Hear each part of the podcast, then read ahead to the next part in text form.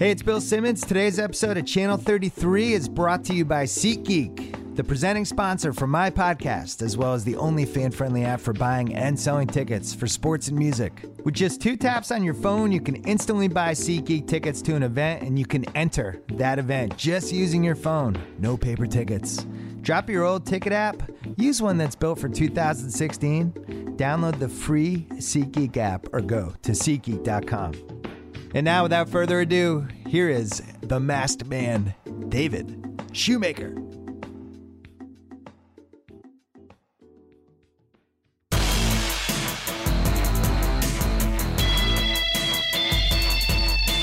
Welcome to the Masked Man Show, the first show of 2017.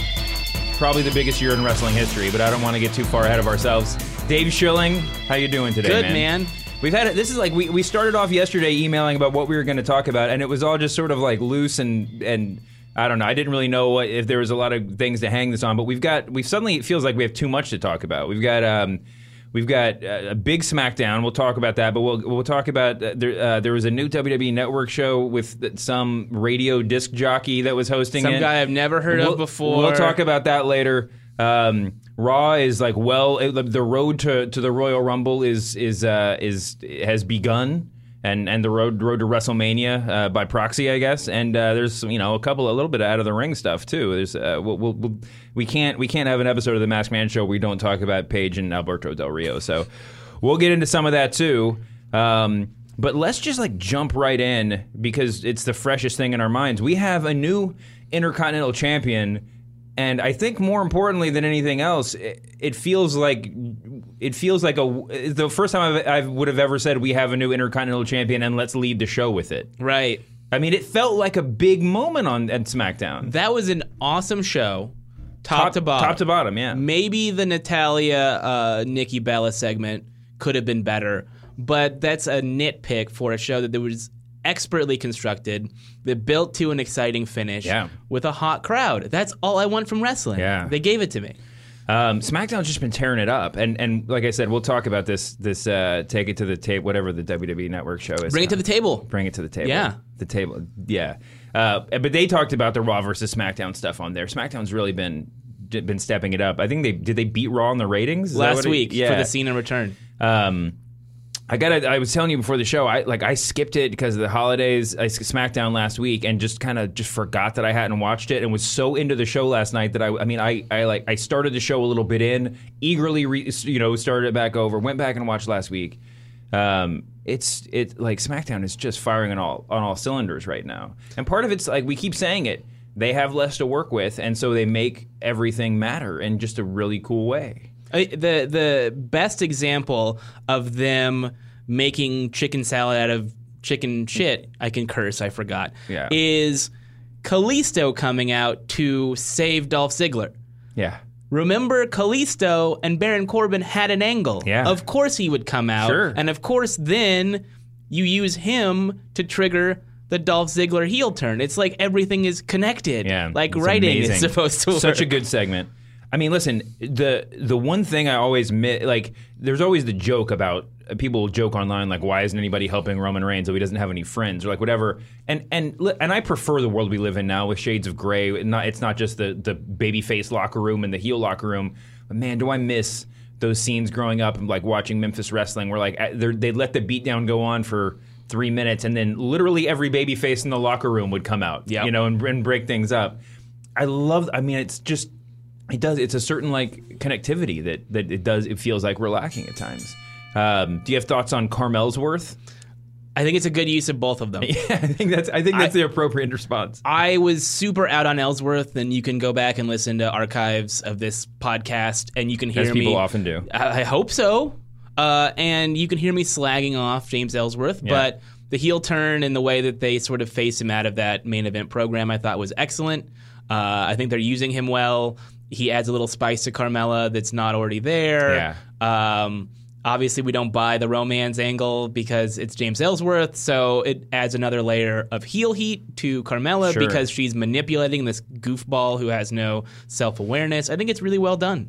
Yeah, no, it, it's good. I mean, I, I, I did um, I did a year a giant year in column last uh, last week, I guess. Um, which everybody should check out. It's really amazing. I did my top matches of the year, top feuds of the year, and you know really focused in on on on the feuds. But but Ellsworth was my rookie of the year, and I thought, or I or he was he was in the running, you know, and, and I, I thought it was just undeniable. He Like, gets the- a good promo. What he did with what he was has been given. he got over in a squash match, and he was the one getting squashed. Yeah. It's hard to to deny that guy's ability to be a wrestler.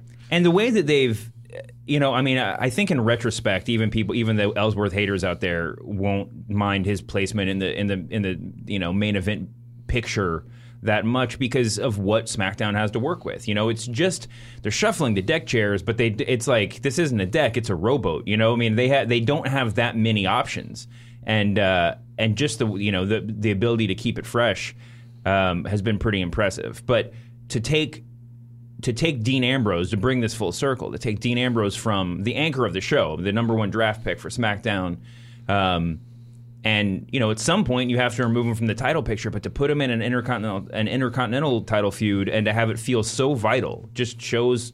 I mean, Daniel Bryan talked about it on Talking Smack, but the fact that that match was the main event instead of the contract signing um, was just amazing. I mean, it was it, it just made it feel that much more important. And I, I mean, we, you know, Wrestle Kingdom happened uh, last night. I mean, we we were watching Wrestle Kingdom matches before we went on the air, and, and the and we were talking about how you know in the main event you you it's you you kind of know going in that the baby face is going to win. Not all the time, but but you know, I really I thought that there was no way. I thought there was no way that that, that Ambrose would win that match uh, last night um, which might have been naive of me. It might have been I wasn't thinking that hard about it. I was just there in the moment. I was like this is going to set up a future match, which will matter, matter more. But I feel like when you know when you feel like you know the outcome, they can play with your emotions so much differently. In this case, they flipped the script on me anyway. Um, but man, just to see him win, like him winning and, and doing the Seth Rollins slash Roddy Piper belt spin thing, and and uh, it just felt like the biggest win of his career. Weirdly, I don't yeah, know. I'm more more so than uh, than Money in the Bank for some reason. But I think what we always forget about with wrestling, and it's the most vital part of professional wrestling, is a personal f- like issue, as Jr. always says, between a babyface and a heel. Uh, and then they fight over that personal issue. Yeah. And they built an angle. Granted, it's another angle about uh, my girlfriend and your wife, and they don't like each other, and sexual innuendo and stuff.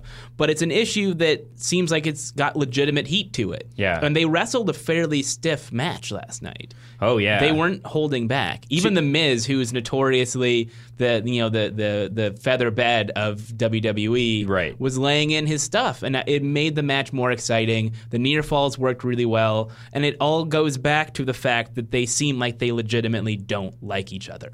And the Miz being an effective heel because he's not trying to get cheap like jokey heat. I think the the best compliment I can pay this is that there would be there's a version of this reality where we're spending this segment complaining about bringing Renee Young into the storyline because of like wrestling logistical logic purposes or whatever, and like it just it, I have no complaints. It just it felt so urgent. Yeah. And real, and sort of like there was no reason to not do it, you know. And It I, rem- it, they it just they just pulled it off. It reminded me of of Flair Savage WrestleMania 8. Not as good of a match, not as big of a stage, but the way that they set it up and the way that the, the heat seemed legitimate was reminiscent of that.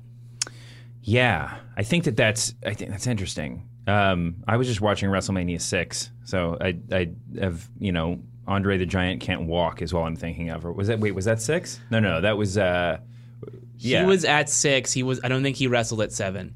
I'm Um, watching all the Royal Rumbles on the network right now and uh, I don't I can't think about WrestleManias too much.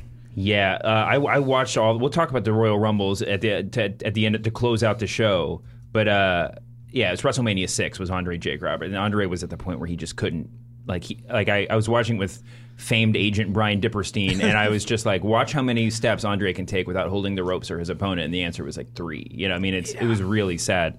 Um, sorry to bring things down. We will talk about Royal Rumbles uh, at the at the end of the show because it's it's that time of year and it's it's getting exciting. Yeah. Um, but yeah, I mean, so we had we had the Miz and Maryse. I mean, Maryse, I probably should have talked about more in my in my year in column. She's the secret MVP. You know, I mean, she. I don't. I don't know. She. She's the. She's the the basketball glue guy of pro wrestling. Something that she came back, and the Miz became one of the best five wrestlers in WWE. I mean, it was just crazy. It was immediate. Yeah, as soon as he got the title from Zack Ryder on that Raw. Yeah. After uh, WrestleMania, and she like slapped him or something, whatever she did to to cost Ryder the belt. It seemed like he either got more comfortable with himself having his wife back on the road, or the writers just got more interested in him, or he decided to work harder because he knew something was coming. But he's a totally different character. And going back and watching WrestleMania 27 or whatever it was, and him main eventing, and just the way he carries himself is different, and the way that he looks is different. Um, the way that he works his matches is different. He's great, and, and Maryse is 100% a big part of it. Yeah, it's been really great. Well, uh, they're from go, moving, you know, deftly from one real life relationship uh, in the wrestling world to another. Um, I don't, I don't know. I know what's coming, and I the know. sighs are just like, "Ugh." Jim, Jim Cunningham, my my able producer on this show, was sending me links of stuff to talk about yesterday, and the, the Alberto Del Rio and Paige stuff starts showing up. I guess this is relevant to Monday Night Raw because there was all these like you know tweets and rumors flying around because Paige was there to get some sort of you know physical or whatever. Um, I'm I'm I'm incre- like I am simultaneously uncomfortable and totally enwrapped in the fact that, or in the question of whether or not they're just keeping her employed for the sake of total divas. because she's a huge part of those promos, which aired like so many times during WWE programming this last week. Um, I wouldn't be surprised if that's the case. I mean, and also, I mean, yeah, I mean, who knows? Uh, The, Del, but there's so much weird stuff. Del Rio seemed to. Del Rio was. Paige was on was at Raw on Monday. Del Rio is like getting arrested in Europe somewhere. Um, Del Rio subsequently tweeted that he's pregnant, which just sort of set the uh, sort of set the you know the online comment commentariat into a tizzy. No, we don't know if that means Paige is pregnant or if he's just totally messing with us. But probably the latter. Um, it's just it's just such a weird weird world. Paige is those like posing with her wedding ring or engagement ring. I mean, it's there's just Uh, I, I don't even know. It, it's so blatant that it feels like a wrestling angle, but we know it's not. Well, It could be, I guess. I don't. I don't know. They, they've done an interesting job of blurring the lines between kayfabe and, and reality with Talking Smack, and, and now with this new show with with Rosenberg. That it could be. I don't know. I, I it just feels so tawdry and sad that I don't want it to be. But we're in this. We're, we are in a world, and we keep talking about it, where like the stuff that happens that's not part of an angle. I think because of the fact that we, we we feel confident that it's not part of an angle, it's like the misdirection that I felt in the Ambrose match. It makes it so much more compelling, right? I mean, like my favorite thing, and I th- I mean I've been a, I've been a proponent of the Sheamus Cesaro storyline, you know, in, in, to to a limited degree. But my favorite thing Sheamus has done over the past six months is po- like post that photo the other day of him with uh, with Barrett and Drew McIntyre, or you know, for, the former Drew McIntyre, just like hanging out, and I was just like, oh man. Oh, if that were a storyline, like if they would only come back and help, you know, whatever, like that. That it's just that stuff that happens online that you that you're confident it isn't part of the storyline is a better storyline. Yeah, there was a photo circulating from the Miz's New Year's party, and Cody Rhodes was there, and I was like, "Oh, Cody Rhodes! Wouldn't it be great if he was like tag teaming with the Miz or something?" Instead of wrestling cage matches with Kurt Angle or Uh, whatever. yeah, I mean, uh, more power to Cody Rhodes. I love Cody Rhodes. Uh, I just wish he would come back because I think that he, under the right circumstances, would be great. But those are the things that that marks like us, you know, talk about all the time. Is like, what if? What if? What if? Cody thing is interesting. I mean, I, I, I can't. I, I feel like he's he'll be back. So it's so I don't even get that be back. anxious waiting for. I mean, let him go out and have some fun. Let everybody.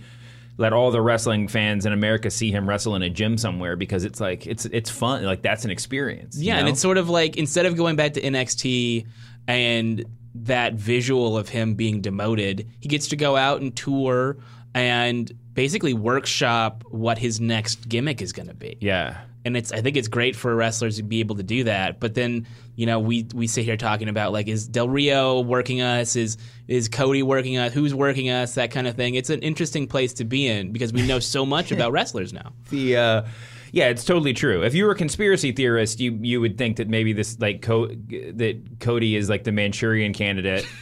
Who's going to like just take just take over the indies for WWE the way they're like trying to take over UK wrestling with this with this uh, new tournament they're having? You mean What- how Vince sent uh, Kevin Nash and Scott Hall to exactly? WCW? That's exactly what I yeah Yeah. Um, yeah, I mean WWE's expansion. I'm, I'm writing about this. I think next week, but W or week whatever after the UK tournament. So that that's happening next weekend. Yeah.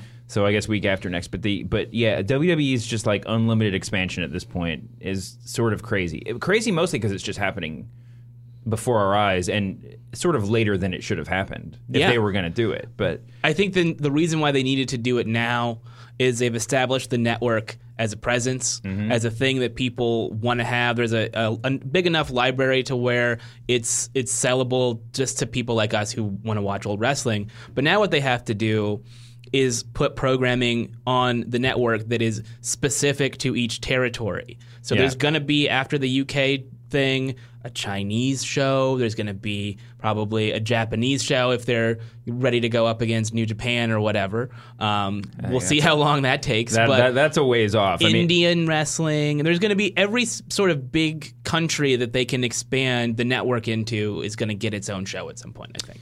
Yeah, I mean, and they're running the. I mean, if you want to be again a conspiracy theorist, they're running in the UK basically like they did when they were trying to kill all the territories Yep. in the '80s, where they're just like, like they're counter programming against another big show, and they're you know making all the talent sign these. Uh, and this is again, uh, you know, the, just what I'm reading online, but making the talent seemingly sign contracts that don't prohibit them from doing anything, but might be prohibiting them from doing the big things. You Yeah. know, Regal said they're not they're not prohibited from doing anything, but that seems a little bit. I mean, it seems just why it's like why sign the contract? You know, like it's it's just sort of crazy. Um, It's curious timing that this was announced not long after the ITV World of Sport Sure. thing.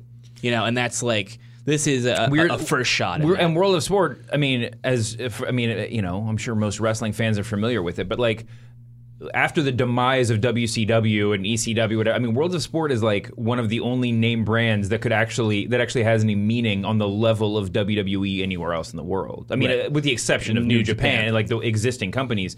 Um, it's like they could that could actually you know you could put on a I mean they did they put on a World of Sport show and you know um, people watched Yeah. so um, but yeah, so I mean, we don't Wrestle Kingdom was is is still blurry in my mind, and you know, I don't think there's any way WWE could ever work you know work Japan on that level. Although you know, watching Kenny o- Kenny Omega and Okada, you're just you're just like, I wonder what these guys would look like in WWE. You know, it's a totally different world but it's funny is like you know we provincial Americans are just like well someday they like they'll sign Okada soon right? He's got the size he's got the ability he's got the look. But like why would he want to leave? You know I mean we get you you have a basketball podcast. I get into these arguments with people all the time about basketball free agency where it's just like well obviously KD will want to go to you know fill in the blank or what, whoever the free agent is. And it's Right. like what if they just like like their neighborhood you know? Or like what you know what or what if they want to leave because you know they just like like met a girl in another city or something you know like it's there, there's so many reasons I i'm going I- off way off script here. I think the one difference between, um, you know, Okada going to WWE or Kenny Omega or whatever, and KD going to the Warriors is it's not like if KD goes to the Warriors, he has to play on courts where the, the hoop is a little bit higher, or he he he can't uh, dunk or something. You know, there there's so Sure. many things that and we watch those clips of that match where the, those are there. There are spots that you would never see in WWE because of neck trauma concerns, head trauma concerns, people just not working stiff that way, and Vince not liking it. Um, you know, it's it just seems like there are some people who would rather stick around and get to be able to throw potatoes every once in a while. I have more to say about uh, about non WWE work rate uh, in just a second, but before we get on to Raw, uh, let's uh, have a quick word from our sponsor.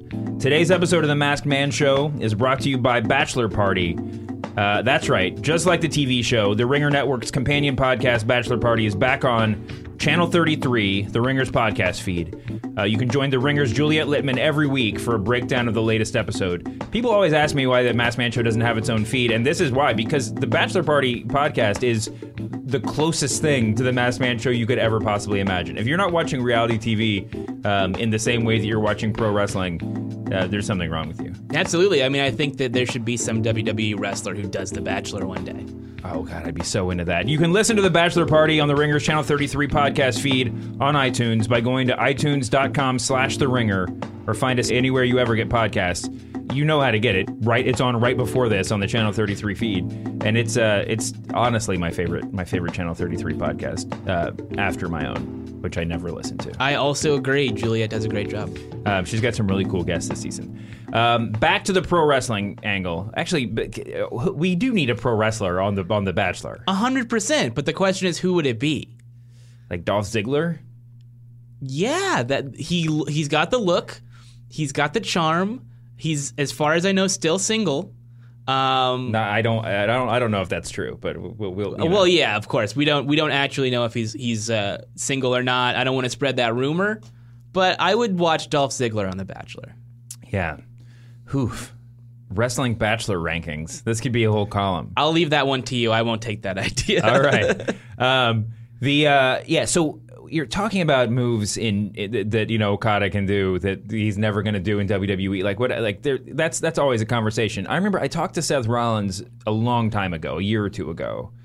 Um, interviewed him for for a column, I think back at Grantland, and and he told me he was never he had never been told he couldn't do a move. In his, in his time in WWE. Now, you know, Does that include the pile driver?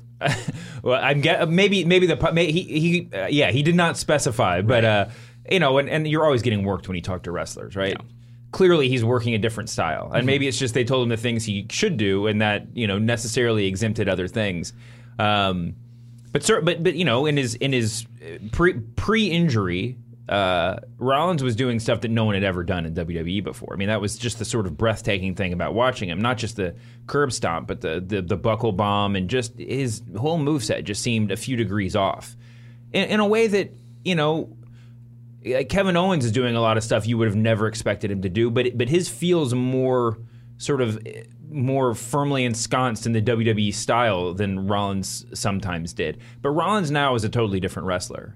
Watching watching him on Raw, uh, man, I was it's like it's like he's moving in slow motion. It's it does feel that way, but that show feels like it's moving in slow motion sometimes. Yeah, I think that's uh, that's an interesting that's an interesting point. I mean, it's it's I just like uh, yeah. I mean, it, like it's like he is doing he- he's like taking on the worst of the Ambrose style sort of where you see I mean, and literally like if you think about what I, what I've said about Ambrose and even people like the Miz, those two guys had an incredible match together and have great chemistry. Um, even like my beloved Becky Lynch has a little bit of this. Like the like there's this the the the difference between like an A plus all time wrestler and someone who's just below is that you can you there's like this the split second where you see them making a decision to do a move, sort of, you know. And Ambrose sort of had, does that to a comical extent at his worst Yeah. um, but it feels like and I, it feels like Rollins has has just acquired some of that, and I hope to God he hasn't like gotten the yips from you know injuring people in the ring and being scared. You know, it's it's just he sort of must crazy. have. I mean, it, it would weigh on my conscience if I, Oh, of course. if I injured someone, you know, in the ring or in, in any sort of uh, situation. But I also think it's different for him because now he's working babyface. He's not running the 100%. matches. Yeah. He's the one, you know, doing the comebacks and all that stuff. So it's it's just a different way for him to to react to his opponent.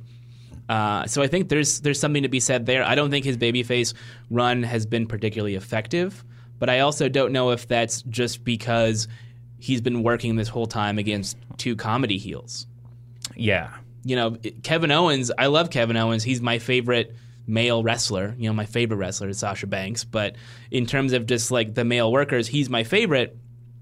But unfortunately, most of the work that he's been doing has been like making people laugh. In some ways, in a lot of ways, Roman Reigns is the perfect baby face, if you want to call him that, foil to to Owens and Jericho, just because he's a straight man. right. Like he, you can make fun of him. I mean, they can talk, they can talk shit to him, and the fa- and the crowd's kind of into it, you know. And like he's not trying, like yeah, it's it's just a, it's it's not a, it's not as a weird a fit as Rollins. I think you're totally right about that. Um, but yeah, I mean, I think that I, I mean, yeah, I, I think that uh, I'm not, I'm not. I don't want to dog on Rollins. I have no doubt that like this is a minor blip in his Absolutely, yeah. you know great career, and it's crazy to think that he's what four years in. I mean, and he's he's as established as he could possibly be. Yeah, he was just put in a tough spot. I mean, I think that I don't think the plan was ever to turn him face. Uh, I think you know after injuring Finn Balor, uh, they decided to do that, and so you combine him injuring Finn at SummerSlam, and then being put in the situation that he wasn't necessarily pre- prepared for, that wasn't something the writers were prepared for. It's just like a rough place for him to be in, and he's done as well as he could. Yeah. Um, well, speaking of Finn, interesting that you brought him up. Um, there have been he he's he tweets cryptically more than he tweets straightforwardly, but tweeted some stuff that made people think that he was on his way back to the ring. Um, so when he got injured, it looked like the timetable for recovery was a Royal Rumble return. Yeah. And we are fully set. We're like fully gearing up on Raw at least for the Royal Rumble. Um, I guess SmackDown has its first entrant now too, but but Raw is the Raw is the seat of Royal Rumble uh, preparation right now, and we got that we got that you know I thought a really effective show closing segment where uh, you know Goldberg came out and then and then Reigns came out and then Braun Strowman came out. I mean Braun Strowman's another one where like without even I wasn't even paying attention, and he's like a legit main eventer, and I'm all in on it. You know, like uh, it's it's really strange. That match with Sami Zayn was awesome. yeah, It was a, it was it felt like an Attitude Era match, which I know we throw that sort of that phrase around a lot of oh it reminds me of the Attitude Era, and sometimes for the better, sometimes for the worse. But this was the best part of the Attitude Era, and then the match you didn't know how it was going to end. Uh, I think the end maybe wasn't as effective as it could have been, but he just beat the crap out of Sami Zayn, and every single move looked like it hurt. And Sami sold it super well, and I believe in Braun Strowman as a monster yeah. which has not been the case in years in WWE. The Umagas and, and the the Lashleys of the world didn't get over as monsters really the way that they should have. I was googling. I was googling for pictures of Braun Strowman without a beard, and there, there's some of them are out there. But for but weirdly, like a lot of the pictures that came up in the Google image search were pictures of Snitsky, and and now I can't get that comparison out of my Oh, head. man, the Snitsky Heidenreich era in WWE is a dark time. Yeah, yeah, it sure is. Um, yeah, I mean, it's just that match. Uh, I, I'll just just agree, formally agree with your with your assessment of that match. It was really fun, and it was exactly what needed to happen. Um, and yeah, I mean, it's just one of those instances of WWE just booking it exactly the right way, like no frills. I mean, frills in the sense that you know it was a brutal match that was really cool. Um, I love when they go backstage well because of the you know the attitude era thing. It's a nice nice nice change of pace. But i love watching it and because i just love listening to the way the crowd reacts. Because there's the moments where they're just lit, the crowd literally can't see them. You know like when they're when they're in the tunnel or whatever and like the camera works a little bit dark um, just to hear like the kind of waves of the crowd as they come in and out from backstage uh, it's yeah it was a it, it was a really fun match. And and i think that you know it's going to be interesting what they, to see what they do with Sami from here Yeah. um, he's sort of in an interesting position where he's like a me- like he is he's he's almost untouchable in the spot that he's at. Like there, he could lose all of his matches and still be what Sami Zayn is right now.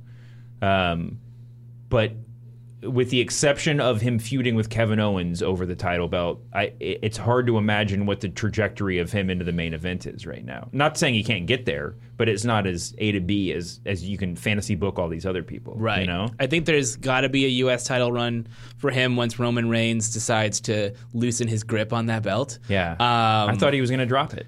I, I- maybe. Oh, I, thought he was going to drop it on Monday. Like I just oh, thought Oh, that to I thought- Jericho? yeah, I thought that that was going to that that was the move. It would have been nice. I mean, it just it seems like such a waste of that belt. Well, I will say the he's moment not going over after the match when he held up the title, or, or maybe when he came out later in the night when he held up the title, it really felt like it, it was. It- I don't know. I mean, it, it was a small thing, and it wasn't like Dean winning the IC title felt like a big deal. But it, you know, it does sort of give a little bit of credibility to at this point. Roman Reigns is feuding in the main event, and he's holding up. He's proudly holding up the U.S. title. Like that's something. Yeah, I just wish that it was a prop in a storyline as opposed to just a thing that he carries around. You know what I mean? totally legit. But back so back to that that show closing segment. Um, they're talking. You know, uh, we there's J- the John Cena. Well, okay, J- there's the Undertaker is coming back ne- next week on Raw. Shawn Michaels presumably is just back to pimp this new movie that he's in. Yeah. Um, And to sell tickets to the Royal Rumble, I'm sure. but we've got we've got Goldberg, we've got Brock, we've got you know Roman Reigns. Like all these people are in the ring. The great, you know, everybody talks about the big pops. I, I've written about it. I ranked the greatest pops in Royal Rumble history um, a while back. But uh, but you know, one of the coolest things is it, that the Royal Rumble has are the stare downs, the unlikely stare downs, or like the or the setting up the WrestleMania feud stare downs. I mean. I- I was going just going through after that, just trying to think. I mean, there having Goldberg and Reigns stare like go nose to nose was kind of a cool moment. Mm-hmm. You agree? Yeah, absolutely. I mean, it- it's it's they used that segment not only to sell Goldberg and Lesnar meeting in the Royal Rumble and to to sell sort of the main event title angle, but Yeah. also for Goldberg to sort of like give rubs here and there to all of these guys where Owens finally gets serious and throws all the furniture and is like I'm to I can beat you up. Yeah. And then the the the Reigns stare down and then them spearing uh, doing the joint spear on on Strowman. Those are the things that that make Goldberg useful down the road, or not even down the road, but now uh, for the guys who are going to be around in six months. Yeah. because we all know Goldberg is not going to be on Raw every week ever. 50 Ever he just had his 50th birthday. Happy birthday. Yeah, Mr. Mazel Goldberg. Tov to Goldberg. But he's never going to be that guy. So he has to, in the time that he is in WWE, make those dudes legitimate stars on his level. And I think they did a pretty good job of that. I don't know if them spearing uh, Strowman was the best choice after they spent all that time building him up as a monster to knock him down like that. Oh come on, Reigns and Goldberg. no, that I mean those two guys could spear Totally. It was like them North together. Korea into the water. Man. I know. I just don't want to see him on his ass that much. I guess that's a, it's a it's a minor quibble. Yeah. but just those guys working with Goldberg, as opposed to, as you always say, him existing in a different universe.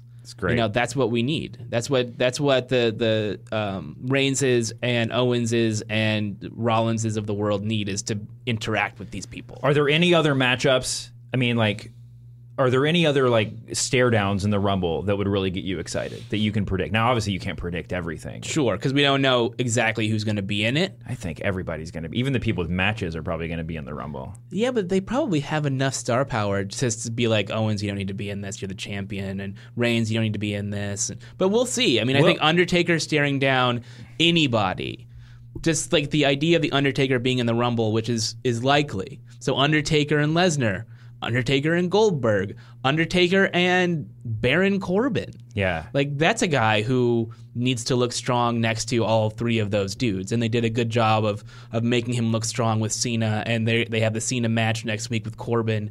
Uh, that's what I want to see is like the new class of wrestlers interacting with the superstars, the super superstars. Yeah, yeah, and I hope so. That's why I hope they get a bunch of the the the legacy stars into the Rumble. I mean, that's Brian Daniel Bryan cut a nice promo on returning stars on Talking Smack, um, and uh, you know I think all that's legitimate. But the Rumble is like the best possible use of them, just Yeah. to have those have those moments and to have them in semi organic moments, not like the WrestleMania. You know, we're gonna have. Stone Cold Steve Austin and Shawn Michaels and Mick Foley come out and beat up some Yeah, do some their current guys. do their finishers and go home kind of thing. Yeah. Um, I'd be really. I, I'm like I'm I, the the the, the baby face. Okay, so now we have baby face versus baby face stare downs. I think are, are a really cool category. I think that if Finn does come back, you know, whether or not it's in the Rumble, but the whatever the first Finn Rollins interaction is is going to be really intriguing.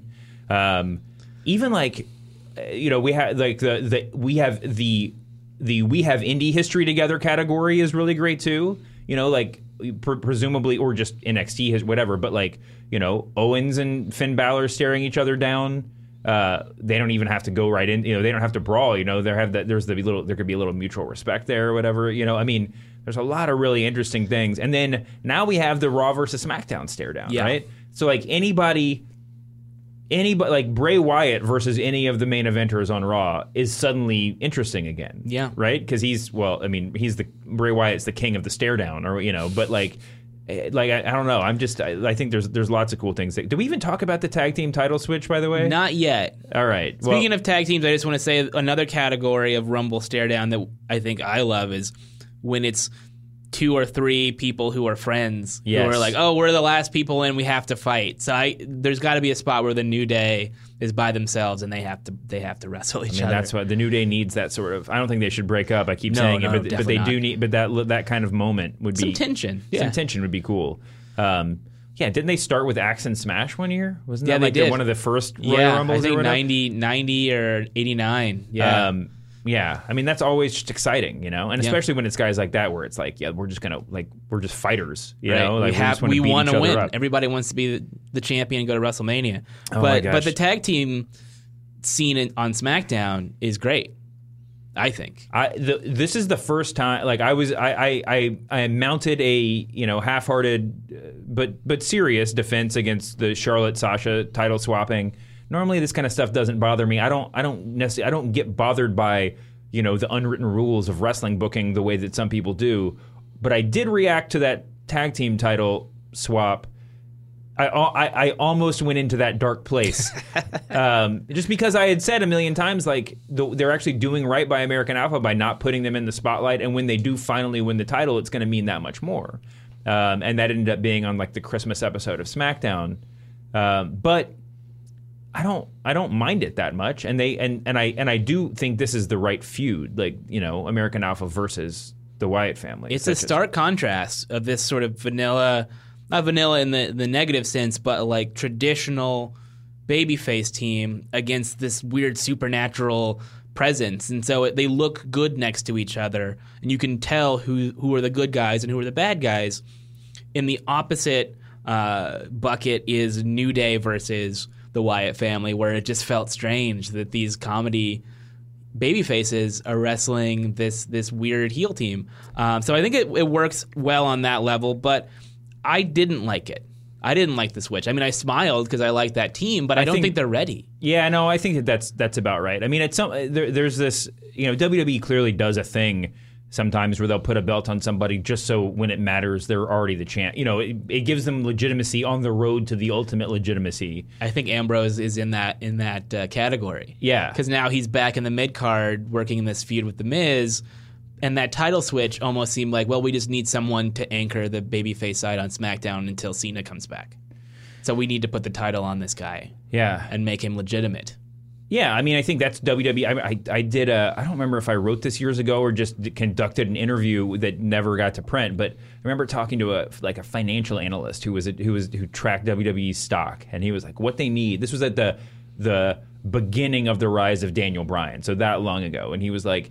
They have CM Punk. They have, of course, they have John Cena. Maybe they have Daniel, Bryan, but what WWE needs is five. They need five John Cenas and it's really hard to balance the catching lightning in a bottle versus like creating these stars because in the, in the modern era you can't really create the stars. Now you I mean you could obviously. They're creating Braun Strowman from you know scratch pretty well, although not not from scratch. He, they they didn't make him six eight and three hundred pounds. Yeah, he fits a template. You know, there there's some guys where it's like, here's the obvious way to build that person up. And with Braun Strowman, he's massive, so just make him a a big scary dude. But with John Cena, they didn't know what he was going to be until he did that Halloween episode Yeah, where he dressed up Vanilla like a rapper. Yeah. And then that turned him into the biggest thing ever. With Austin, Austin sort of fell into his his character. The Rock fell into it.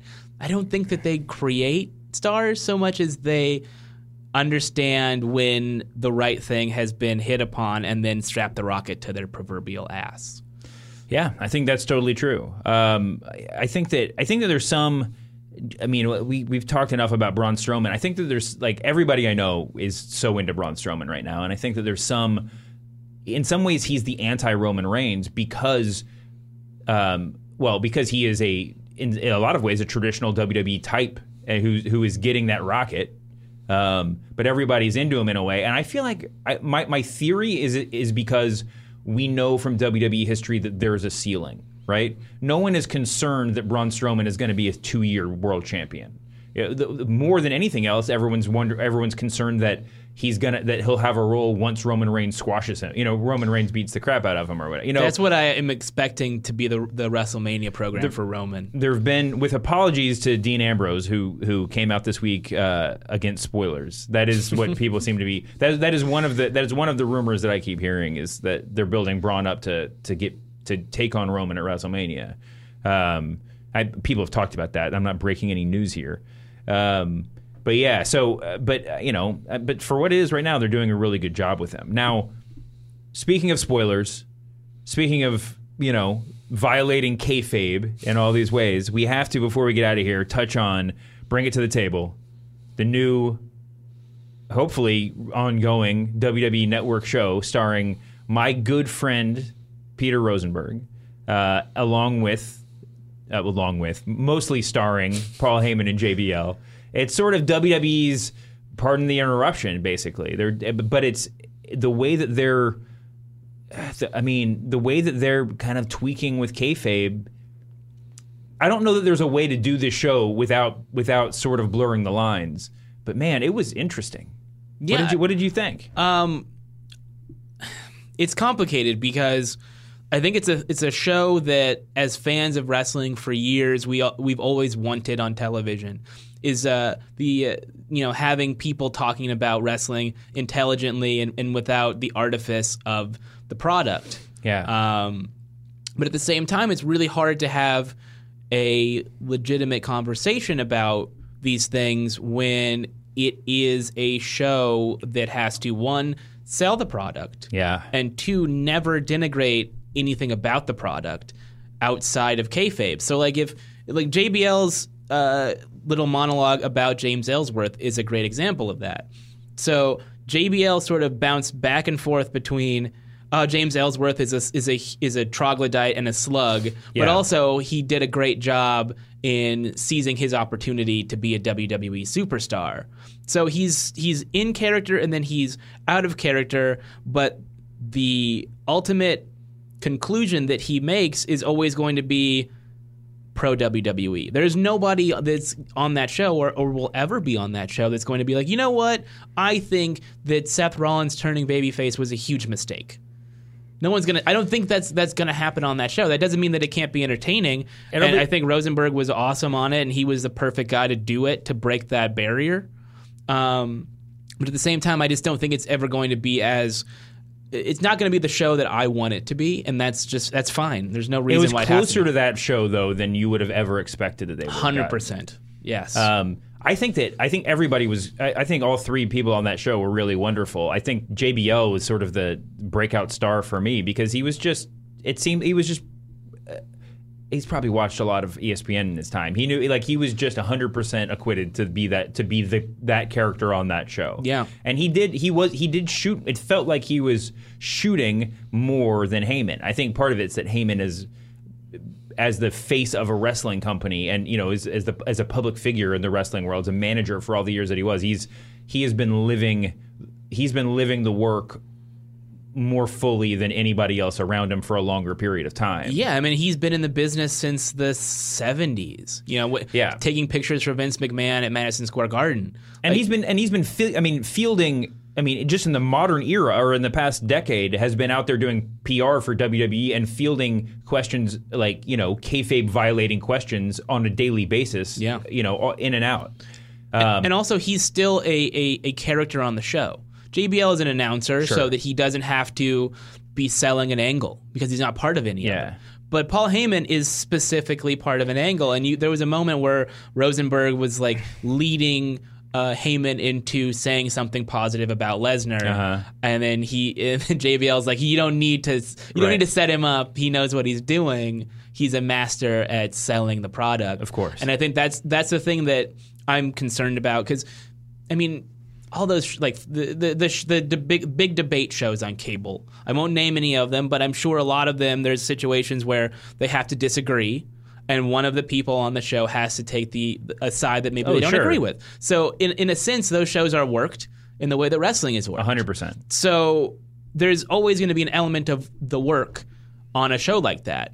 But at the same time, I think it's the selling of the product that I want them to get away from. Like I don't need them to be pushing WrestleMania or Survivor Series. I don't. I, I agree with you on that point. The flip. I mean, the other half of it though is that I mean, the like if the way that the way that Heyman put over John Cena, similar to the way that, that JBL put over Ellsworth, but but Heyman Cena promo is just fire. Yeah. and that's that's a version of putting over the product that I'm totally behind because it's a fresh take. You know, Mm-hmm. it's a different, and it is sort of a it's sort of a shoot. You know, just like Heyman went after the listeners of this show indirectly. I mean, the the, the Yeah. nerds on the internet took the took a beating, and I saw you know there are people online who were offended by that. Who you know what they're like you know we're your fan base, quit making fun of us. But like you know, just the way that Rosenberg got got you know just the, the way that Heyman and, and JBL were both messing with Rosenberg throughout the course of the show. They're really giving it to him. Um, calling it ribbing or whatever you want to say like that's like we wrestling fans you know we we can take a we can take a helping of that too I would eat that up if I was in his position. It would be an honor to be ribbed by people like that. But I think it needs to be said John Cena is awesome. yeah John Cena did things that that no one in the business had done before and you saw the reaction on Tuesday to him coming out. yeah People were chanting his name and, and not chanting well, Cena I mean, sucks. to I mean to, to make the parallel, AJ Styles was like was working. I mean, was was getting as close to a work shoot as he you know as he's going to get. He and Yeah. Cena have had that sort of tension, but to be like you know all the stuff he said about you you talk shit about the Rock and now you're the Rock, whatever. Except you're not as good. uh, like yeah, I mean that's blurring that line too. I think that the, what was most incredible to me about uh, or most most interesting to me about about uh, Bring It to the Table was were just that the subjects were broached. You were sitting there watching, and you're like, "Oh, this is a fun wrestling roundtable discussion." Yeah. and then the sidebar was there, and you'd be like, "Wait, they're going to talk about that? Like, about Bret Hart. yeah, they're like that, like, it, and it's like coming up, and you're just like, "Holy shit, what's going to happen?" Yeah. Um, sure, there's a limit to what they're going to say, but at the same time, like, I don't think, I don't, I mean, I don't think, I don't think JBL in particular, or even Heyman, were holding back because of kayfabe. I mean, I think they were more holding back because of just you know general media. You know, do, like just the way that you have to act when you're, You're- on TV. and you're not going to go out and insult your employer. sure. you know that, that's a huge part Well, of that's that. always the tension with WWE, right? Yeah. They they just they're they, with the network, everything everything is uh, uh everything is sort of swallowed up in itself. So you can't. There's a limit to what they're going to do, but. Just the fact that they've that, that they were able to do what they did on that show. I mean, here hope hope to God it comes back. It's Um, one of the most entertaining things that they've they've done so far. and it's easy. I mean, it's like It's the, like the cheapest thing possible. I'm not saying it's easy for what, the, but yeah, but, but money and production. Yeah. I mean, if the network were 75% Legends roundtables, I would be watching more of the network. You know, like if Absolutely, the, like those are my favorite things. Yeah, so I mean, so to do something like this, which really evokes that, except in a more urgent kind of contemporary way, I think is is really smart for WWE to do. Yeah. any way that they can keep us. I mean, listen, they've they went all in on hardcore wrestling fans to keep this network afloat at the expense of maybe some casual fans. And this is the sort of show that we need to keep ourselves interested. You know, Yeah. like I'm gonna, I'll watch everything that's on the network, but for the most part, I need a reason to turn it on Yeah. you know, just to hop, just get on Apple TV and go that direction. And whether that's an episode of NXT that like I know is going to be good or I'm excited about, or whether it's, you know, I'm halfway through Breaking Ground, you know, season one, and I want to, whatever it is, you know, you just like you need that thing to get you to turn on the app, Right. And this is a show that could do that for me. Um, also, pay per views do that when you're, you know, Yeah, of course. you go, you go straight from you go straight from the from Roadblock to WrestleMania two or whatever. Two or three a month now, so we're always watching the network. Um, all right, man. Well, uh, you know, I hope that I hope that we evoked some of that just kayfabe breaking amazingness that that Bring It to the Table did on the show today. We did our best. Uh, was uh, w- I mean, is there anything that we missed? um, Wrestle Kingdom, we could obviously. yeah. I mean, we should we should talk maybe a little bit about Goldberg, but I think we already hit Goldberg. Like, mean- Gold, it's it, he's he comes in, he does his thing. I don't know if uh, his promo was as great as it could have been, but it was fine.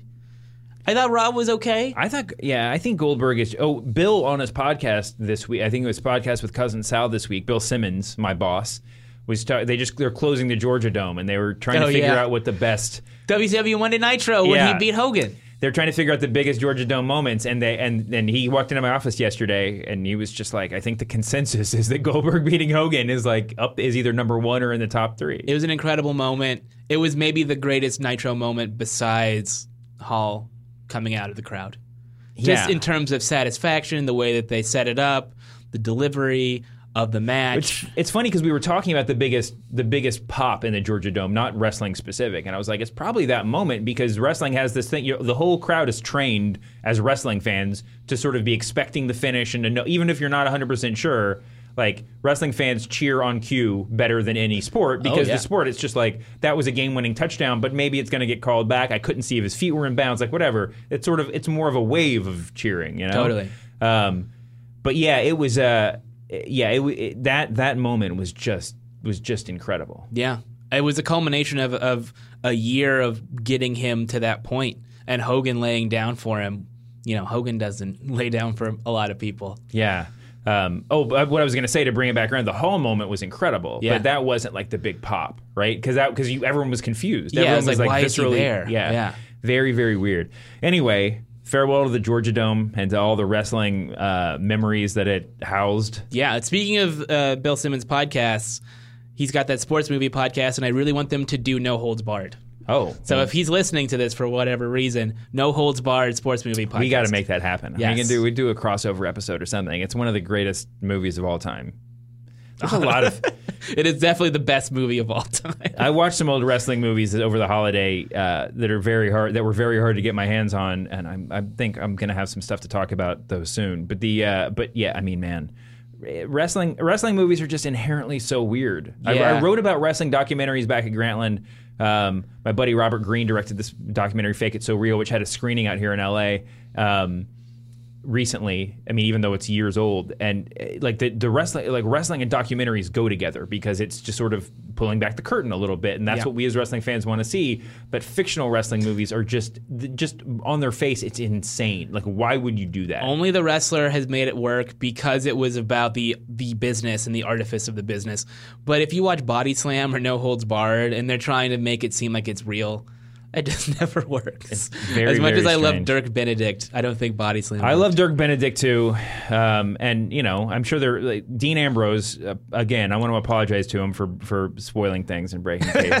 Yeah, but, sorry. but yeah, I mean the, the the documentaries are definitely my way to go. Listen, we got to get out of here. Hype for the Royal Rumble. It's in a few weeks, and we'll continue talking about it over the next uh, you know several days and or coming weeks. Um, and you know, uh, good job SmackDown. Uh, polite kudos to Raw. Yeah, golf clap for Raw. And uh, and and honestly, best wishes for Del Rio and Paige. Yeah, please Um, get it together. once again, apologies to Dean Ambrose. Have a good week, humanoids.